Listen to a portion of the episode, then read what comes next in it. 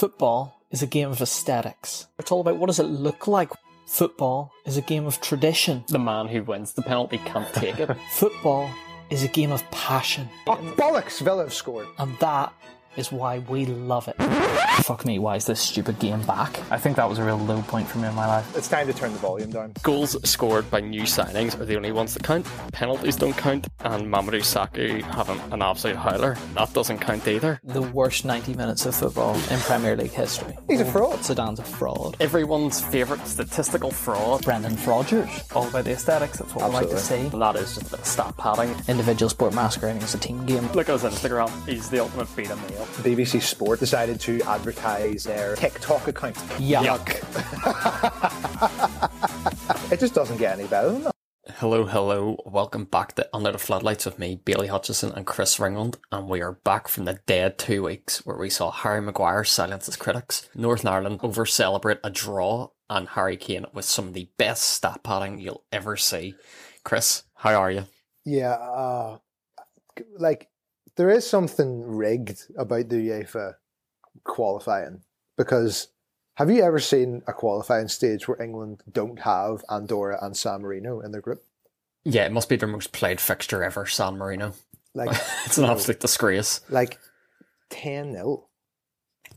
I'm now of the opinion England nearly killed international football this this time. Like it, this was the closest international football's come to death. Harry Kane, who's had no shots on target in the Premier League, goes out and smacks boys twice.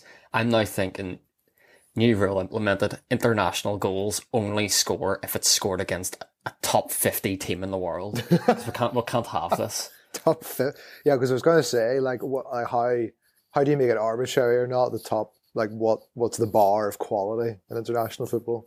See, I don't even know who's 50th. I just think top 50 just sounds like a reasonable stage to cut it off.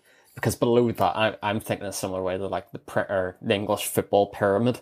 Right. Once you go beyond the 50th team, you're starting to talk like League One territory. Th- those are FA Cup games in my head. So I think sim- similar thing needs to be applied to international football 50. And if it's not against them, doesn't matter. Because uh, because I have to say, really, that even though Northern Ireland's qualifying campaign was disappointing, the the nil nil draw uh, against Italy at home meant that apparently we didn't concede any goals at home at all in qualifying, but also that a defender that plays for Sunderland kept out Italy. So No, I, I need to cut all this out from Northern Ireland, North Ireland fans. We need to we need to have a look at ourselves after what went on what what, what do you uh, mean in that What- game. The the gloating that came across from Northern Ireland fans in terms of like we started playing Sweet Caroline at Windsor Park after a ni- after a nil nil that a senior Italy player in Giorgio Chiellini said he didn't care about. Chiellini, Chiellini had an interview before the game and was just like, "Yeah, I've won a Euros. Of course, we've stepped it off it." And Northern Ireland Well- are getting on as though we won a Euros. We we need a wide No, up. no, I have to say, I mean, Italy weren't actually at the last World Cup, so uh, they missed their chance to qualify as a result of this this game. But I I do remember Tom Flanagan very briefly from the second season of Sunderland Until I Die.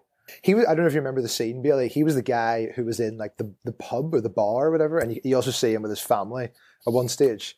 And he goes into like the pub or the bar and he gets like heckled for buying a drink, you know, because it was that kind of Sunderland time, you know. Well, all Sunderland times just the same to me. But yeah, we needed the wise up. I saw the day after the game, the IFA put on their Facebook of uh, relive the highlights of our wonderful nil-nil draw. I was like, we're talking about a draw.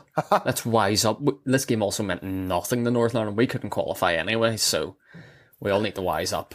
Well, uh, yes, and I, I, I heard plenty about uh, Scotland, Billy. as you can Yeah, I'm going back. I'm going back to my Scottish roots here. I'm uh, Scottish roots. Yeah, Billy McCutcheon's back, baby. It's, So it's the fact to be Denmark. Yeah. Yeah, what what a side. yeah. This this Scotland team are for real, Chris. Book Well- the flights now. Book the flights now. Well, I mean, it, uh, I can't remember who they can get in the playoffs, but there's no guarantee. Well, the win the win against Denmark puts them in a better seated position in theory. Yeah. So it does, but the World Cup's also that far away. It's still a year away from right this moment. So I, I mean, all I'm fascinated by is that apparently uh, Canada are good at football now, Bailey. I don't know if you've seen this. Uh, Canada are coming to Qatar. I mean, fair play to them. If they want to get smacked by Scotland, more than welcome. if they want, if they want Che Adams to run riot and Billy Gilmour to teach them a lesson in midfield, more than welcome. Honestly, I've never been more interested in my life about the CONCACAF North American World Cup qualifying solely because of Michail Antonio um, that I have over this international break. Again, those teams just seem that whole CONCACAF thing. I just don't understand. Those teams, USA, Mexico, seem to play each other every international Yeah, break. yeah, and then it's like Honduras and Panama who just half people every time they qualify for a World Cup. Yeah, I need to work all that out because that it just confuses me too much. So it does. Uh, elsewhere, the only other thing I noticed in the international break was at the end of the, the France game. I can't remember who they were playing, but they were eight 0 up at this point. uh, a fan blew his own whistle in the stands. Uh, about 20 seconds before the referee did, and the entire crowd got up and started applauding. the players stopped, and the ref just looked at everyone, being like, What are you doing? Brilliant, brilliant. I, I think that happened in a World Cup one time, like, and it actually made a difference. Like, I, I'm all about it. I think more teams should start doing it. I think Northern Ireland fans should start doing I, it. well, I, I seem to remember. I think about it might have been 2010, and it was like Australia or someone, and like they were three on goal and stuff. Like, sort of, like, I, think that's what happened. Um, don't have any more for you than that, but I think that, Yeah. I think it has happened before. I'm all about that behaviour, and yeah, that is the end of our international break chat because uh, there was actual football. And of course, with the kind of just start with the, the big news, Chris, that uh, hashtag Ollie out has finally happened. Uh, this this statement came out this afternoon uh, that he was uh, he has left his role as manager. Nothing is said about him being sacked. Uh, but United said Ollie will always be a legend at Manchester United, and it is with regret that we have reached this decision. While the past few weeks have been disappointing, they should not obscure all the work he has done over the past three years to rebuild the foundations for long-term success. Michael Carrick will now take charge of the team for the forthcoming games, while the club look to an interim manager to the end of the season. A lot going on here. I'll pick up the final line first before we get into Ollie and, and the job Ollie's done because I think that final line sums up Yeah, repeat it going on, again. the hierarchy. Uh, Michael Carrick will now take charge of the team for the forthcoming games while the club looks to appoint an interim manager. So Michael Carrick's an interim to the interim. Oh, where to begin? We've had two, we've had a two week break here. Surely, if you thought there's a chance if we lose to Watford, he's going, we'll line up an interim now. I, yeah, I mean, oh, I don't know where to begin, but I mean, I I was reading from the um, a, a rival source uh, of podcasts and things who covers Man United amongst other things that he had all they had given everybody who was not on international duty the week off Yeah, um, in the first week of the international break. The week off. They just got beat Yeah, five 0 by Liverpool.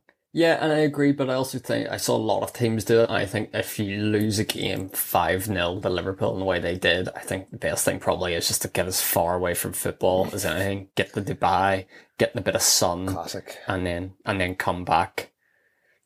to to play Watford. Yeah, to play Watford and then get smacked. Um, I, uh, I, I don't know who to begin with. I mean, I feel like I feel like I, I want to begin with Emmanuel Dennis, but I won't. Um, Harry Maguire, really. No, Harry Maguire, Chris, let's talk. Harry Maguire. No, no harm. Right, uh. I, but I, I don't think I've ever seen a player just like when he pulls on another shirt, just be a totally different player in his whole career than Harry Maguire. Yeah, sure. Uh, yeah, he he has said recently he's been feeling the weight of the Manchester United jersey, and it's like, well, you knew what you were getting yourself into, fella, and especially you cannot celebrate the way you did against Andorra.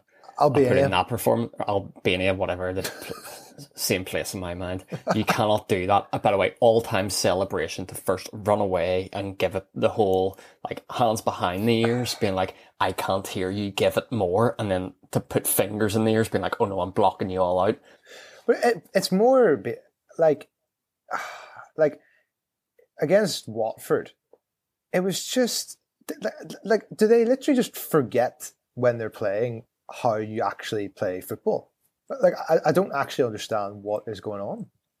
part of that to me does come down the whole Solskjaer thing and coaching and patterns of play. Because I said this whenever they were playing three at the back and stuff. There's times where you just watch Man United and it's like there's 10 guys out there all just hoping one of them produces a bit of magic at one point. It's hmm. not like there's three or four sort of in the same build up. You know, hmm. I've not seen a great passing maneuver from Manchester United all season. It's just like, right, how quickly can we get this to Cristiano if he if he's bothering the run? Hmm. Yeah, because uh, Bruno Fernandes had probably his worst game in a football shirt. Bruno Fernandes, 10 minutes in, it's like you've just come back from international break. We're playing Watford. Let's keep it pretty sensible and then hospital pass back to De Gea direction. I don't think it was towards De Gea, De Gea direction. And McTominay just completely hacks down a Watford player for an early penalty. But and like Shambles. yeah, like it was, and then Ismaila Sarr missed two penalties. Um, I you see whenever Harry Maguire got sent off, Billy, what formation did Man United then play? Uh, they, they kind of just played wherever they want. It was like schoolyard stuff. Because Like, you, that- you just go out there and express yourself, football. Like, did, did Matic go to centre back? Is that is that what happened? Because I Yeah, couldn't actually work it out. I think he started dropping there, which was strange because I've said on here a hundred times about how immobile he is these days. Yeah, And that's, that just lent itself to those sort of last two Watford goals. The Pedro goal, Dennis goal, very similar, just strictly being outpaced. Just one ball through, outpaced, and then De Gea, who Roy Keane will have had a field day on Saturday night because he's most overrated keeper of all time with those saves. Like, well, not saving, sorry.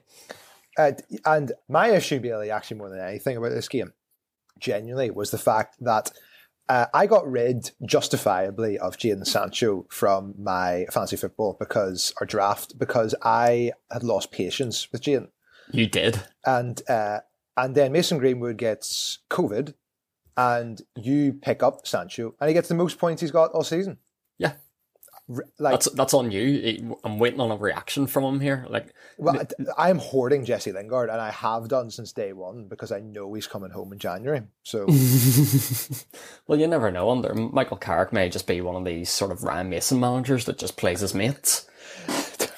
Well, but someone someone needs to do like some kind of documentary on the interim manager, like, and just go through the ex pros like Ryan Mason, to who have managed ridiculously huge football clubs. Uh, what was your opinion as well, Billy, that uh, Tom Cleverley had the game of his life against his former side? Against his former side, putting his manager down. Yeah, Manchester United couldn't get near Tom Cleverley, which was hilarious because I thought Tom Cleverley would have been the type of player who, one of these sort of Patrice Evra types that will forever just live supporting Manchester United and would have Right. just rolled over for them. Right. And and to, to his credit, didn't. Like the thing about the thing about Tom Cleverley is that it must have been about four like four seasons, Billy, that like he was the reason that Man United had all their problems. Like Yeah, he was he was right up there. Like- like, to be I- fair, he did win a league or two, and was was part of that team. Sort of those Fergie teams they just grind Yes, out results. the and no matter ones. Who, yeah, Yeah. no matter who played in the eleven, they just seem to win games somehow. But I, I, I, honest, I, I don't think there's ever been, maybe bar like Eric Djemba Djemba. Like, I can't remember a Man United player who's got so much, like, has been blamed for so much disproportionately than Tom Cleverley in those couple of years after Ferguson. Yeah, he'd be right up there. Yeah, hundred percent. Like- Actually, he was always like a deadwood player. Like no matter what. It doesn't matter what he did, like, like literally regardless of what he did on the pitch. But yeah, t- t- tough day for United all round. I think even tougher that uh, the final goal was assisted by uh, YouTuber Ben Foster. Yeah. I just wanted to get sort of your final thoughts on Ollie, Chris, because I was kind of looking at it being like, where has Ollie picked up that club from and where he's left them? And I think overall, you kind of have to say fair play to Alex. every time he was on the brink of being sacked, he brought them back. And he did, to be fair to him, change what was an unbelievably toxic situation whenever Jose was there. It's just unfortunate now that I- other clubs made chop and change earlier and they've now pulled away and you cannot lose to Watford after what Liverpool done to you. I, d- But I think I- I don't know. overall it's been a it's been a reasonable stretch. It probably lasted a year and a half too long. yeah, I, I, I, don't know because it was 2018, I think, whenever Yeah. this all happened. I mean, If you look at Liverpool, Chelsea, and City since then, like to me, it's just so obvious what the issues are, and like like I I, I just that that was my whole thing from the start with Ole. I'm like, I, I know it was toxic with Mourinho, but what is the point in downgrading quality wise to that degree? Like, and there we go. He didn't win anything.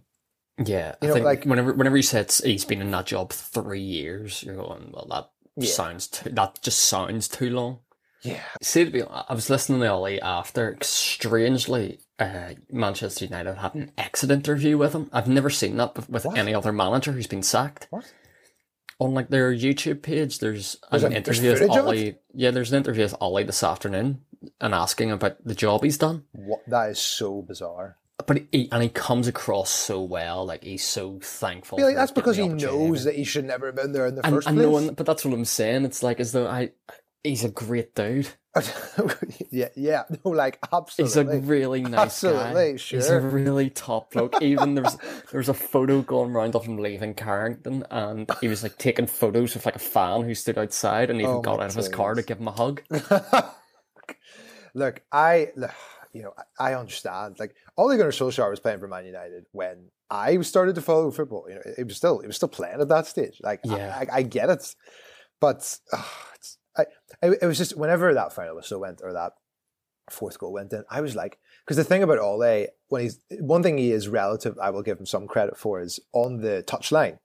Like, I've never seen a manager hold back so much emotion in his face. Like, like can you imagine what is actually going through his mind when Watford score their fourth? Like, yeah. Well, I'm wondering what goes through his, through his mind whenever Bruno Fernandes just launches one in the air towards the head. Uh, it- yeah, I think it was the fact that he said in his interview as well, at, right after the game, that the players are doing as well as they can. Mm. R- right after David De Gea said that we're, they were brutal. Yeah, it's going to be interesting here where what direction Manchester United go because who's who's going to be that interim. And also, Bailey, uh, at the end of the game, you'll recall that they all went over to the fans Mhm. and all they kind of held his hands up. But then Bruno Fernandes, uh, kind of, he like pointed at all the other players and said, "Oh no, it's us. It's not him." Ole. Now, what? How how are you supposed to react to that? And why, why Uh, does Bru- that make Bruno? Fernandes is an all-time PR guy showing fake leadership. I've said this before a hundred times. You know the whole his whole nonsense last season as well. Whenever he's given the captain's armband, all the United fans were telling us what a winner he is and all that. Same same again. Complete posturing from Fernandes. Yeah, Go well- back and drink milk on the sidelines and have all your fans tweet about it again. No, I I wasn't about that. Um, I, I do want to say just two things about uh, Watford before we move on. Um, first of all, Billy, uh, what do you think of Ismaila Sarr after he scored? Like, all he did was be apologetic to the Watford fans over missing uh, the penalties, even though, let's be honest, he's far too big for that club. No, no, as he should be. I, I respect them for that because Okay. those were two, two of the worst penalties I've ever seen. So Well, they were they fair, were yeah. they were rough. He should never ta- he should never step up for one again. Now to be fair, good balls on him to take the second. I respected that, but Yeah. you, you can't have two as bad as No. those were. No. Um, uh, Kiko Femenia, who scored the, the right back, who scored the goal that was ruled out. Uh, Bailey, did you know that he played for Barcelona and Real Madrid? I mean, I could see him getting the Barca side now. I didn't know he was at Real Madrid. yeah, I thought that was bizarre that he played for uh, both of them. And um, uh, just a just a, a brief mention of Emmanuel Dennis, Bailey. Um, first time I think I've ever seen someone when they take the shirt off for the celebration also take off the data tracker bra thing. Yeah, tough moment for Stat Sports. That I, I was I wasn't sure what I thought about it. Uh. I, I, I was a bit lost. I was like, fair play. The guy just wants us wants us to see his chest. Yeah, because I was like, why? clearly been working. Yeah, I was like, what, you know, like like what is that covering that we don't like we that we can't see? You know, He's, he's clearly been hitting the iron paradise over the international break. Wants us all to see the, the progress. Fair, fair play to him. I do love Emmanuel Dennis. Yeah. And j- just a quick tangent before we go on the Liverpool Arsenal. You mentioned there about Femenia playing at Barcelona. Uh, Chris, did you see over the international break who's now back at Barca? Who? Dani Alves. Oh, yeah, I did see that. Dani Alves is apparently playing for one euro a week, and I'll be honest, that that's another like all time PR move because he can say that that's what he wants to be on. there's definitely an HR team at Barcelona that's gone, we can't really do that. There's a minimum wage. We can't just have him run about on a euro a week. Help it, honestly. Xavi's bringing the band back together. I, I Ah, fully Xavi. expect Iniesta and David Villa to get minutes by the end of the season. Xavi. Yeah. Um, yeah. I, I saw I saw Ch- in first game. He was trying to rock the the new the Nagelsmann look. I'm like, can, managers not just wear a suit? You know, like, or or at the very least, like the coaching outfit, like Tuchel. Now let's all just go back to the uh, Tony Pulis trackie. Absolutely, baseball cap required. I still love that Pulis FA Cup final where he walked out in a suit and then ran down the tunnel, like full on sprint to get back into the trackie. Unreal. Uh, but yeah, we'll move on from Ollie, who yeah, you said likes to hold back on the touchline, and we'll move on to a manager who didn't hold back this weekend in a Catalonian rage. We finally saw a software upgrade of Mikel Arteta. Uh, where he just let it all out on Jurgen Klopp over what I thought was nothing. I, I mean, there's there, there's so many things to say about this. I mean, first of all, the fact that that probably lost Arsenal the game. That's God because absolutely did. because it riled up the um, Liverpool fans so much. I like. There was there honestly no other context. Like it was literally just that thing on Tomiyasu, which was probably not even arguably a foul. Yeah, it was, the, it was the come together of Mane and Tomiyasu. Like that was it. I, I- I just like I cannot I cannot express how exasperated I was at the like he I, I've never seen so much anger come out of a man like Yeah, it was the fact. It was the whole way he went about it. It was all arms, which I really liked. It was all arms and a bit of jumping with the chest. It was great. but it was the, oh. fa- it was the fact that Klopp bit back so hard like that's more the bit that I was surprised at Yeah, Jurgen also had the height advantage over him. Whenever I saw Jurgen marching towards him, I was like, "Oh, he's in trouble here." But like but like when Liverpool scored and like and like you can like Jurgen's been around for so long now you can just tell. Like he did that that like grin thing and it's Oh, just like like it's just that kind of like like it's like the carnal masculine energy of like oh yes you know like we are we are on top here you know and then he never shows that ever in an interview. Mm, no, I, I, Arteta just gave me flashbacks to that Chelsea game where Lampard started slagging off Klopp, and I went, "Don't do it to yourself. I've seen this movie before." Frank done it, and then Trent immediately scored from a free kick. I was like, "Yeah, you don't know what you're getting yourself into here, Mikael." And I think we've co- sort of Arsenal have been quietly on a really good run. I think they're ten undefeated in all comps.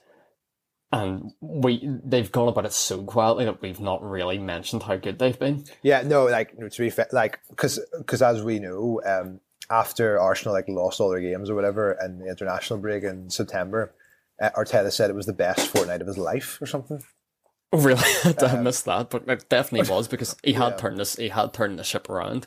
But it's but, just unfortunate that then you go to what is one of the three alien teams in the Premier League who Well- can just do you like this. Except if you're West Ham. Yes, no, I am looking forward to the All or Nothing documentary of those 15 days because I just want to see what Arteta did to them. You know, Yeah, that's going to be like a great montage of just him at the whiteboard moving around players and everything, isn't it? overthinking everything. Yeah.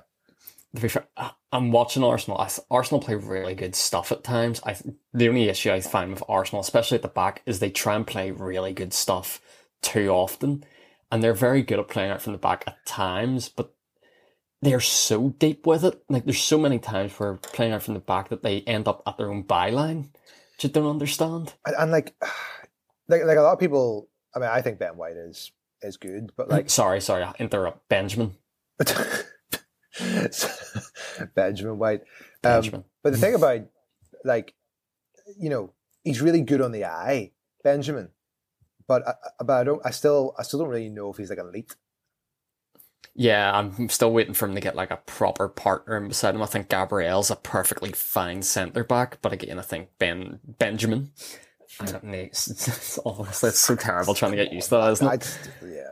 Yeah, with can respect his wishes, uh, but yeah, I think he needs another centre back beside him before we can all be like, oh yeah, Benjamin White's this good. Like, I think he, there's definitely a s- super player in there Yeah. but we'll see. And then I think an Arsenal midfield. It came across as like the old Arsenal of just being nice to play against. I thought Thomas Partey, after years of being at Atletico, would have been a bit more bitey. if you know what I mean. I know. It's probably just because he's out of that environment with Simeone. He's just Um, yeah, I imagine it's much nicer environment around Arteta than it is Diego just shouting abuse at you seven days a week. But yeah, Liverpool four 0 win could have been could have been a lot more if not for Aaron Ramsdale, who's still proving us all wrong. But this was this I love Aaron Ramsdale.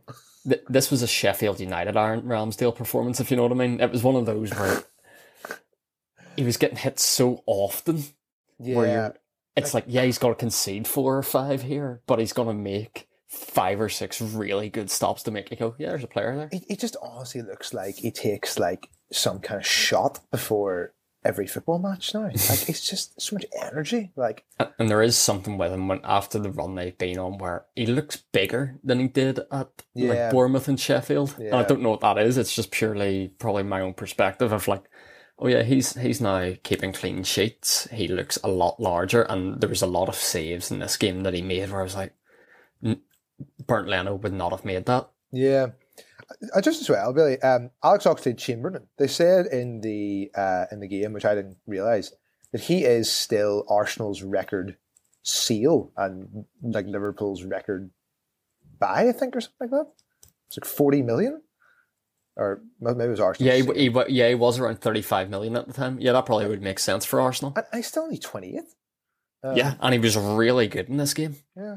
I was seriously impressed by his pressing. And it was again the amount of just pressure, the amount of times Arsenal just tried to play it from the back, and it's the way they've been told and do it because they are very good at it at times. Yeah. But against Liverpool, they'll get you once, and that's all that needs to happen. Mm, yeah. And then you go on, you can see the first Mane goal, unreasonable header after Mane had a stinker of 38 minutes before he actually scored. Hmm. Uh, Diego Jota completely sits down Benjamin, sends, Yeah, him, back, sends him back to Brighton, Yeah. That, that was rough. Yeah. completely sold himself. Mo obviously scores, doing a job for all fantasy managers out there. Absolutely. And then uh, Takumi Minamino just scoring with his first touch. I tell, yeah, I know. I, t- I tell you who, I tell you who is unbelievable for fantasy football, but it's just it's so difficult to work him in. Is Tsimikas. Yeah, because you just leave him on your bench so Honestly, often. like, yeah, because you don't know when he's going to play, but then when he Yeah. does, he gets about fourteen assists. Yeah, Like- I'll, completely agree. I had the same issue. He's like third on my bench.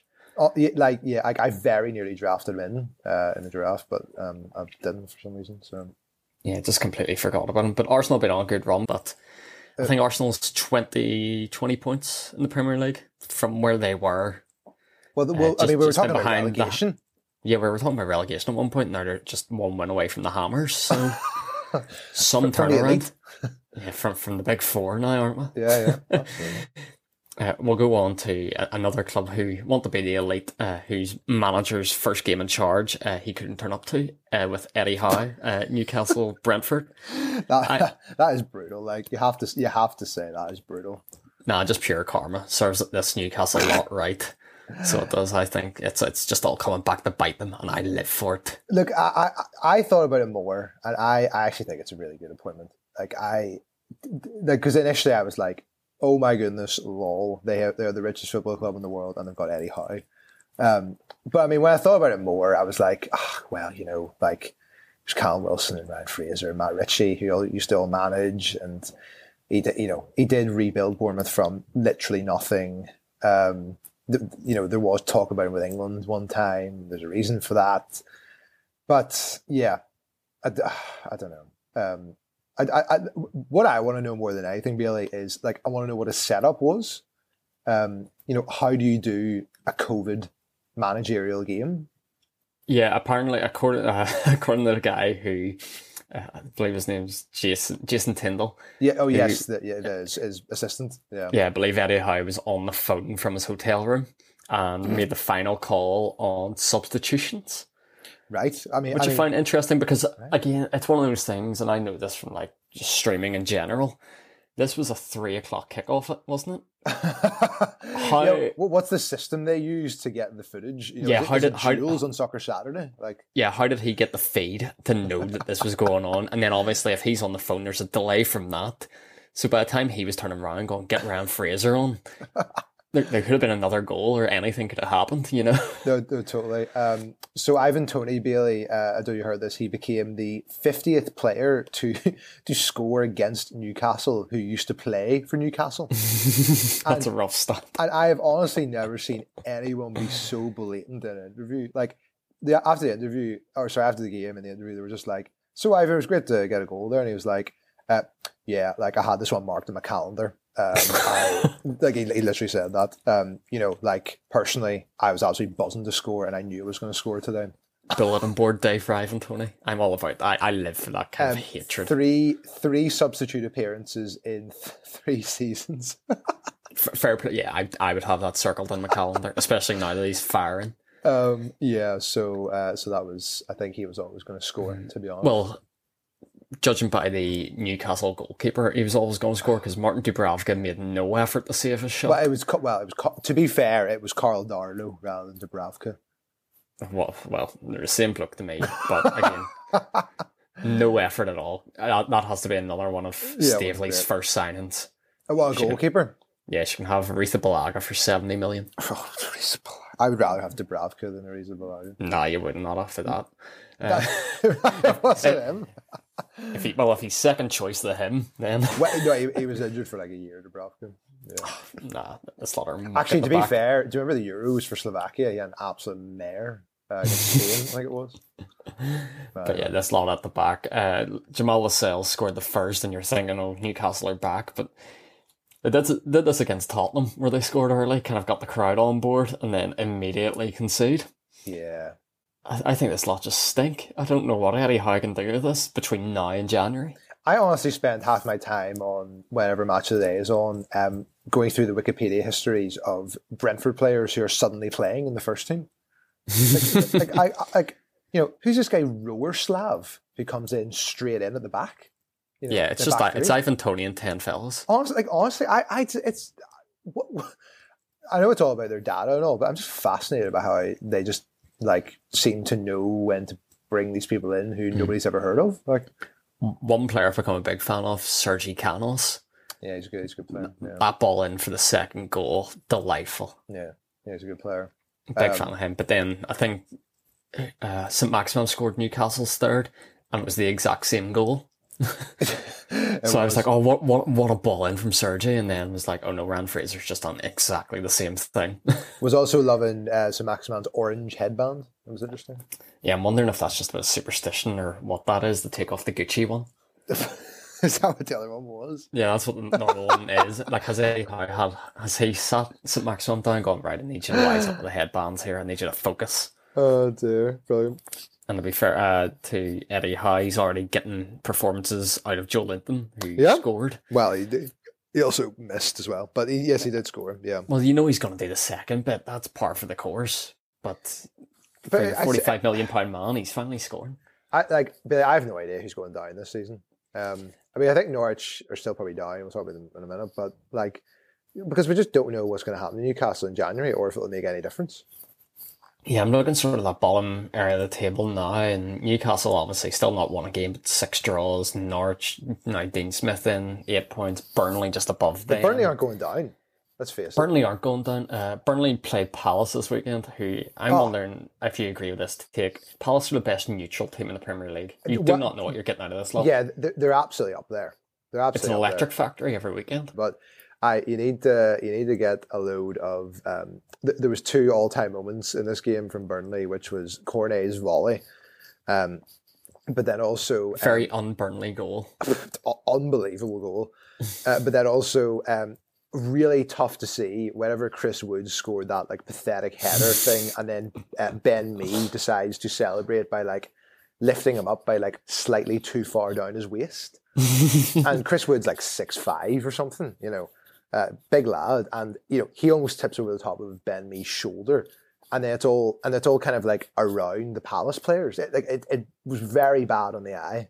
Ver- Very rugger from Ben Mee. Clearly, he's been watching the, the autumn internationals recently. Yeah, well, yes, yeah, But yeah, the, the, those two goals I know you're on about with the uh, Chris Wood one, but yeah, very Dyche goals. The first two, and the Ben Mee goal was just the ultimate Burnley goal. Uh, It was. And then the other end, Christian Benteke is starting to find the back of the net. Chris, very cool game from him. Christian, Be- he's back. That's that's all I can describe him as in front of goal in this game. Just cool. Yeah. Just just slotting it, slotting it in. Like he'll not got a run of like five games where he does nothing. But this was a game where you're like, oh, Benteke might be that that Villa guy that we saw ten years ago. Uh, like I wonder, um, was it you? Was it you who said someone said apparently his goal record in, in 2021 was actually really good? Oh no, I got I got it wrong. Whenever I met, I was looking at the wrong stat. I saw on this website uh, Christian Benteke, and then a, a stat saying GS, and I assumed that meant goals scored.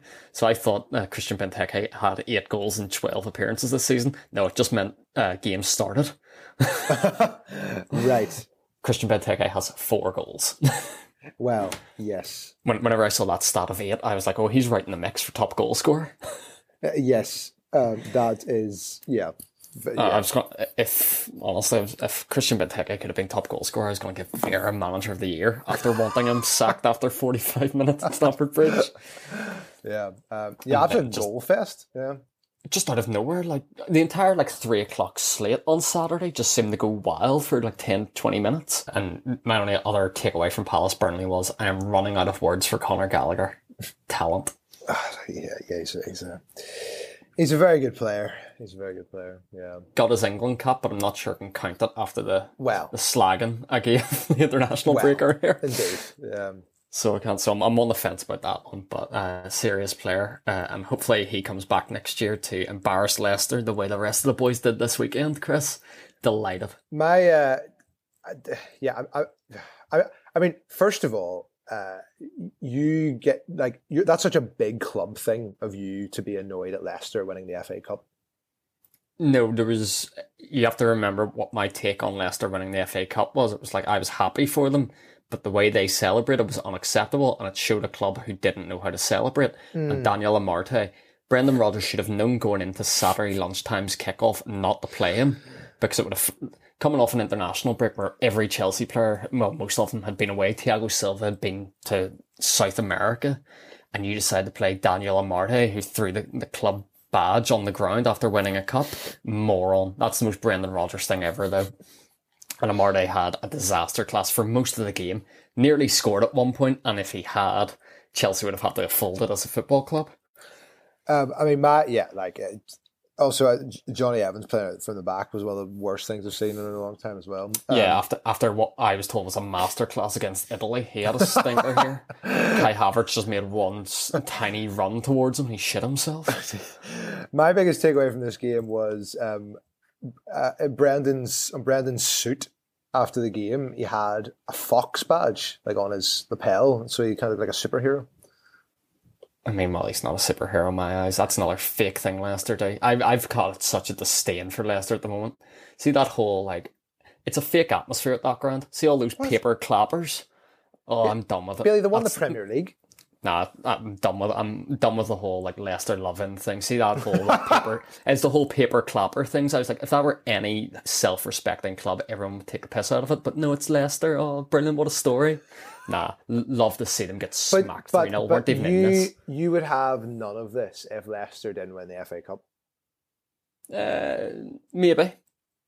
But yeah, it's learn how to celebrate again. Just complete disrespect from that club at the time, and it's, it's a fake atmosphere. It's great to see. Great to see them get absolutely smoked. They decide to boo Ben Chilwell for all ninety minutes. Yeah. Meanwhile, N'Golo Kante run, runs the midfield against them. He doesn't get booed. I did. Um, I did.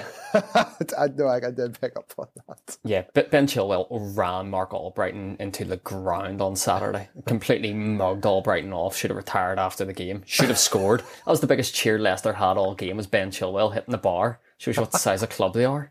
Oh yeah, I don't know. Um, um, we also seen how Brendan got his lineup completely wrong. Whenever uh, two of his front three had to come off at halftime.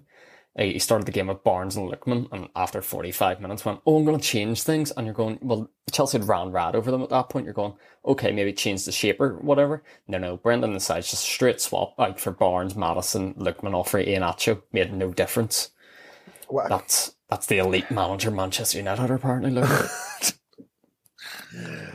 um, yes, it is. Yeah. And also uh, elsewhere in the game, uh, I, all I kept hearing from BT commentators and everyone was the fact that Thiago Silva was up against Jamie Vardy. Jamie Vardy gave him no no issues at all. What what, what do you mean he's against Jimmy? What, what Because pe- people were like, "Oh, Thiago Silva's so old. All you need to do is play that West Ham Antonio hoofball towards Vardy, and he'll he'll have Thiago Silva on skates." We all have to remember now. Jimmy Vardy's in like the latter stages of his career. Well, he's he's, not 34, roasting. yeah. Yeah. he's not roasting anyone. Let's we need to stop that narrative. Well, Pepe is still playing in the Champions League for um, Porto, thirty nine or something. Yeah. Yeah, no, Thiago Silva had no issues with him, and then uh, the the Ndidi propaganda over the past few years. Uh, I think we can completely stop that after the clip of N'Golo Kante putting him on ice skates. Looked like Bambi out there. From,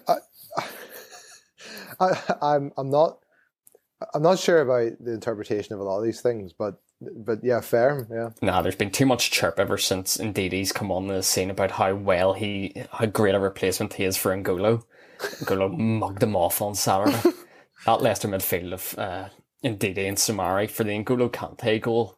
That was, Yeah, it that's was- was such, rough. that's an embarrassing goal to concede at any level of the game. Just no one bothering to go near him. It, it was pretty rough to be fair. Yeah, Absolutely terrible. And then just just from a Chelsea perspective, and because we're now top of the league, I, I'm not going to get ahead of myself, but we've got Christian Pulisic back. yeah. I saw somebody said that he had the perfect international break for Tuchel. I didn't really know what that meant. Um, It just meant he didn't get injured. so we've now got Christian Pulisic back for two weeks before he does his hamstring again. So I'm going to enjoy them while they last. yeah, Uh, but yeah, that's all. That's that's all I have to say on Leicester. Just small club, learn how to celebrate.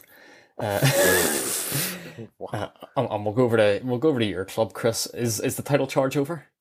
Uh, no, because we. So, oh, sorry, the title charge. Uh, the title charge nobody, nobody said there was a title charge. Uh, you did on the last podcast. Th- That is that is not true. I You said did on the last. You said if Leicester can do it, why can't we? no. I was no. I was no no I, no. I said um. Oh no. I meant that in the top, in the perspective of top four slash what we can actually achieve this season. ev- Everyone was like, "Oh, it's only ten games, Leicester. Oh, it's only 20, you know," and then they won the league. I wasn't saying we're going to win the league. Uh, and regardless, I mean, still hypothetically could win the league uh, just because we lost to Wolves. I mean, as far as I understand from the table, we are fourth, so won the same amount of games as Liverpool. But yeah, it wasn't a great, wasn't a great result for the Hammers. Yeah, No, the Hammers got dominated, especially after going all that effort to get Michail Antonio uh, back. You know, uh, we- we've just we've just had the Cup twenty or whatever it was. West, West Ham are paying a hundred thousand pound to fly one man Listen- back from Jamaica early. But yeah, from what I saw, I didn't see the entire game. From what I saw, Wolves dominated. That Wolves I, did well. I, I, I didn't see many I mean- I mean, uh, chances Listen, in this Wil- game. listen, Wolves did well. Are Wolves going to finish in the top four? No. So Yeah, they're, so- they're putting together their an okay we run themselves, You- and I, you- I think I Bailey, found out why. Bailey, Wolves are not finishing in the top four. I honestly said this right. I'd love Wolves to finish above West Ham. Right, but they're not going to. Like, like, let's be clear. Oh, I'm not saying they're a top. They're, they're going to finish top four. I'm just saying I'd love them to finish above the Hammers. but I, I think th- th- this whole like change from Wolves has come from the fact that Adama Traore is not playing. Oh, has it? Yeah, yeah. Ad- Adama's out of the team, and I think it just makes Wolves a better footballing side. Like this guy's an unbelievable individual footballer, but you put uh, Podence back in the team and it makes a difference. Yeah, I yeah, and I think Big Max Kilman is still um, impressing at the back. Um, I still don't really understand how Jimenez actually plays with that thing on his head, but yeah, it's, it's great. It's great to see him back as well. Yeah, still makes me nervous and just great to see him scoring. Yeah. Uh, but elsewhere, I think we'll, we'll wrap up before going in the mud and stuff. Just with a few of the managerial changes. Antonio yes. Conte in got a got his big win against Leeds, who for forty five minutes looked good, and then for forty five minutes looked knackered. Yeah. Um, yeah. Uh, yeah. Spurs are dull. Move on. Yeah, Spur- I didn't think Spurs were great in this game. Emerson Royal's still the low worst player in the Premier League. Was he still playing for them? Right? Yeah. Yeah, Antonio's somehow still playing at right wing back. Harry Kane's still just not at it. His head's away. I want Victor Moses in in January. Yeah, that hundred. The entire time I was watching Spurs today, I was like trying to compare the team to the Chelsea Antonio team, Yeah, that was trying to like compare who who's as good as who and stuff. And Lucas Moura playing in the Willian position, Son in the, the Hazard Kate the Costa, and then you look behind that, and you're like, oh, Harry Winks is playing, Eric Dier's playing, Oh, Harry Winks is back. playing. Yeah, Harry Winks is back in Oh, back in favour for a bit. Yeah, I remember like the, the three games he had that were half decent, and everyone Yeah. thought, oh, he, he he's the he's the new Michael Carrick. No, uh, Aston Villa new manager. A dull game by all accounts, but uh, after Steven Gerrard uh, stabbed Rangers in the back, Yeah, I was going. to I was going to ask you what down the Villa you. Yeah, I was going to ask you what you thought of that, Bailey. Did you think that was brutal on Rangers? I'm now feeling the way Celtic fans did with Brendan. Uh, I, from But the thing, but the thing, I, I think, I- is there a difference though in the fact that Brendan was going to a Premier League winning club on the up, and Gerrard's going to Aston Villa? Is there a difference there? I don't know because I still think Celtic fans, like at the time whenever Brendan went, just completely were like that complete traitor sort of thing, and I think the But same like, thing's but, just happened. but but like Celtic literally won like the quadruple or something. Like, what what, what do they want? Like, They wanted 10 in a row, Chris. and didn't well. bother to say, say it out. But yeah, from the, the parts I live in, uh, Steven Gerrard's name is a swear word at the moment. So there's uh, he who shall not be named, uh, especially after Rangers got pumped today. but, ha- but like, they won the league. Like what? Doesn't Like, what Doesn't do they want? they want two. Come on here, they want the guy to hang about and win another. Uh yeah, I don't know. Um, I mean, I, I like I, you know, I don't really understand how it's that much of an upgrade on Dean Smith, to be honest. But like, I'm, you know, we'll see how it goes. Yeah, Well, uh, yes, speaking of Dean Smith, Dean Smith spent, I think, eight days away from the game in a very Neil Warnock move and immediately found himself at a worse football club. yeah. Apparently, he went to America, uh, to visit his son or something. Um, has that ever happened before, where someone has been sacked and appointed to a different Premier League club? In that, like, is that literally a record? I'd say it is, I can't think of I'm, any other manager who's gone that quickly. I'm just trying to think down the line of like those managerial roundabout types, the Allardyces, the Pulises. But but that, that's actually what I was interested by as well, because um, whenever Gerrard was coming off the pitch, I noticed that all of Dean Smith's backroom team was still at Villa. Because because there was that big, massive guy who's always there, and then the Northern Ireland guy, McPhee, were all still there. Um, I was like, interesting, right? Okay. well, I reckon the Nords don't have the money to buy them out to bring them over, probably. Oh, oh, oh, and, and f- funny how um, first game with Billy Gilmour back in, because obviously they could find a way to play him because it's a new manager. Oh, suddenly he's the best player in the team. Imagine I- I everybody's did. shock. Like, I did love Ally McCoist in the international break whenever they were chatting about Billy, just saying Norwich must be some team. yeah, big Lees-Melou playing ahead of him. But yeah, it's just strange, strange, strange thing in the game whenever uh, you play your best players and you might actually win a game of football. Yeah, It's, Um, it's not hard, is it? yeah. Uh, no uh, fair play to, to Dean Smith. So yeah, we'll see what Dean Smith does. Got Pukki on the, the score sheet again. Norwich with their second win, two more than Newcastle. As you say, really don't know how it's going to go down there. Well, I mean, objectively, they're still down, but like, they're giving themselves a chance, I suppose. Yeah, I just don't know where any of that's going. Like, I just, I just don't see how they score enough goals, to be honest. Yeah, yeah, I'd still fancy Norwich to go down. Burnley won't go down. No, Uh, like Watford will probably go Watford- down. Let's be honest, it'll probably be Watford- Watford. yeah, Watford should go down. I Probably be Watford. Like, So the Leeds are going through a horrible patch. With Yeah. a, especially this afternoon, Raphinha not turning up was. Oh, oh, that's always a problem. Yeah, and Patrick Bamford's just been out for a million years. So yeah, so we'll see.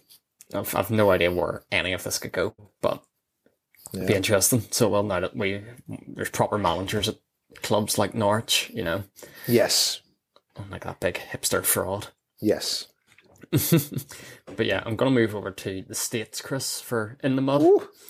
Uh, obviously, obviously, one of the Neville brothers is having a tough time today. Uh, Gary's Why? probably crying his eyes out over Ollie. He's probably, you know, he's probably listening to Dale right now after his mate getting the sack. You know, it's tough, tough time in the Neville household. Uh, but on the other side of the Atlantic, in one, one of the biggest nepotism moves ever, uh, Phil Neville, the Inter Miami manager, the only reason he ever got this job was that his mate David owns the club. Uh, I hate Phil. to be honest, Why? I, I just don't like the guy. The entire way he's ever got on as a manager, and especially in this move, I think it's just. A, I think it's probably Was just sorry. Why is he in the mud? Well, it's, it's coming from Gary as well. So uh, Phil in the mud because he's had to axe 10 Inter Miami players, but has promoted his son into the first team. so uh, Inter Miami this season have had to cut 10 players from the playing squad because they have failed to reach the playoffs. Uh, this is obviously with the wage cap and everything, the entire way the MLS is structured. Yeah, because they have, yeah, 'cause they have Blaise uh, Matuidi, World Cup winning Blaise Matuidi in their team. Yeah.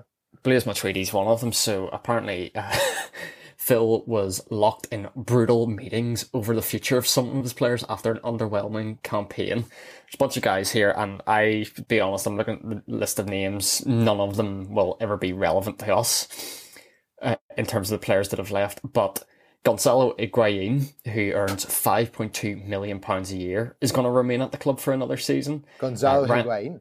Yeah, Gonzalo Higuain. Ryan Shawcross is also set for another season, as is Blaise, Ma- as is Blaise Matuidi. Uh, and then, yes, Har- Harvey Neville has been promoted into the squad. After, sorry, sorry. hang on a second. If those three players are still there, who who's actually left? it's, it's those three and Phil and Phil's son. That That's literally it. That's all that's left. Now, this was an interesting thing I found with Inter Miami. So, obviously, with they've had sc- scrap 10 players here. And I remember at the time of the Super League, Chris, I think there's quotes from David Beckham at the time, who obviously owner of Inter Miami here, who said football's all about fairness and we have to play within the rules. It's not fair for any club uh, to overpay and, you know, to have a financial advantage. I believe the Blaise Matuidi signing actually put uh, Inter Miami Yeah. over the budget limit Yeah, the they not have to like? Did they not get fined or something? Yeah, they got a massive fine, but are still going to pay him, Gonzalo Higuain, and Ryan Shawcross for another year. What? what? I absolutely live to see it with this lot. So I absolutely love to see Phil in the mud, ha- just having a tough time out in Inter, because I think this is one of those moves where David's done it as a favour. I think the next move for Phil's probably Salford. Uh, well, I, I, we still don't really know what his level is, to be honest. Um, yeah, uh, I'm just looking at Harvey Neville's career so far. Uh, So he's been playing for Fort Lauderdale, which is the Inter Miami feeder team. he's also played for the Republic of Ireland under 19s because of his grandparents. Honestly, th- this is just nepotism clear as like that is disgusting. Yeah, that's not great. No. So there's- But yeah, I, I think I've got the stat here, and it's uh, the franchise which had the league's most expensive payroll of thirteen point two million pounds a season. Yeah, they've, they've there's a reason why they've had to just drop ten players, and I agree with you. Sort of the thing of what goes on at the club now. Like imagine turning up the training the next day. Yeah, I- just looking looking around and just seeing like players' jerseys taking down names over lockers. Yeah, I'm. Yeah, I'm not sure about the MLS. It's a funky league. Like, Yeah, it's a fun. Yeah, the thing for Phil, Phil's probably looking at what's happened with Vieira. To be Yeah. fair, and- and thinking this is a reasonable path, but he's done the thing he shouldn't do in the MLS, which is the Chinese Super League model and the model that New York FC had years ago of just signing three players who are well past it. yeah, Typically, the teams that I've seen do well in the MLS are these Moneyball kind of clubs. The, the Atlanta, I remember a few seasons back where I hadn't heard of a single player, but by all accounts, they just ran riot past teams because they were a great 11. the Bre- the Brentford. Yeah, instead of just having journeymen of Higuain, who he looked he looked past it seven years ago. He, he really did. Yeah. So, but yeah, uh, Phil Neville, delighted to put him in the mud. And if anyone knows where Gary is right now, just put an arm around him. Well, indeed. So let's just put put a wee arm around them. Can't wait for uh, Gary's next appearance whenever uh, him and Roy can get in the get into the mud on. I think Super Sunday next week is Chelsea Man United. Oh So I'm, I'm, goodness, I'm. I'm looking forward to the overreaction from them too. dear, that's going to be a. Oh dear, it'll be a bloodbath. Mm, And just before I finish up, I've actually just seen uh, a, tweet come out about Solskjaer's office and his tactic board at uh, oh, at Carrington. I was about to say Old Trafford at Carrington. Why are we seeing all this? Why is this all publicly available? Yeah, there's there's a bit of a leak here, uh, but apparently had on his tactic board a diagram uh, which just read uh, game management simple and efficient. Do the simple things well with pride. Go and do your magic and play for the team. And if you want to know why Ole Gunnar Solskjaer just been sacked in a league with uh, Thomas Tuchel, Jurgen Klopp, and Pep Guardiola all in management, and now Antonio Conte, look no further. Yeah, we shouldn't be seeing that. Let's be honest. Like Yeah. he- that, that is not um, verified by Ole. I, I just love a guy at a club of that stature is just like reading every day. Do your magic. Like, that, that's that's club Uh, league stuff. So that's yeah. amateur league. no, it's not great now. So, but yeah, good to be back after an international break. Yeah. Chris, any any final thoughts you want to leave the people? Uh, back to Europe this week, fifth game week. Um, West Ham fans banned, um, which is fair, but the Rapid Yeah, Vienna rightly so. fans weren't after throwing chairs at, at the London Stadium. But that's okay. Yeah. Oh. That's okay. I'll let the people dissect that one. I Mm. prefer not to speak. I, I actually prefer that you would look up Declan Rice's now deleted tweet. Oh, very good. Yeah. That, that's one that's not gone through the, the Twitter PR team that uh, clearly are going to be busy over the next week with the Manchester United apologies. Yeah, well, yeah. Ba- Baroness Brady got on the phone to him. Um, down, Declan. I'm sorry. Lovely stuff. Declan, keep it up on Twitter. I'm all about it. Mm. But yes, thanks everyone for listening, and we're back for like a serious run of games. So uh, Yeah. we'll see you all next week.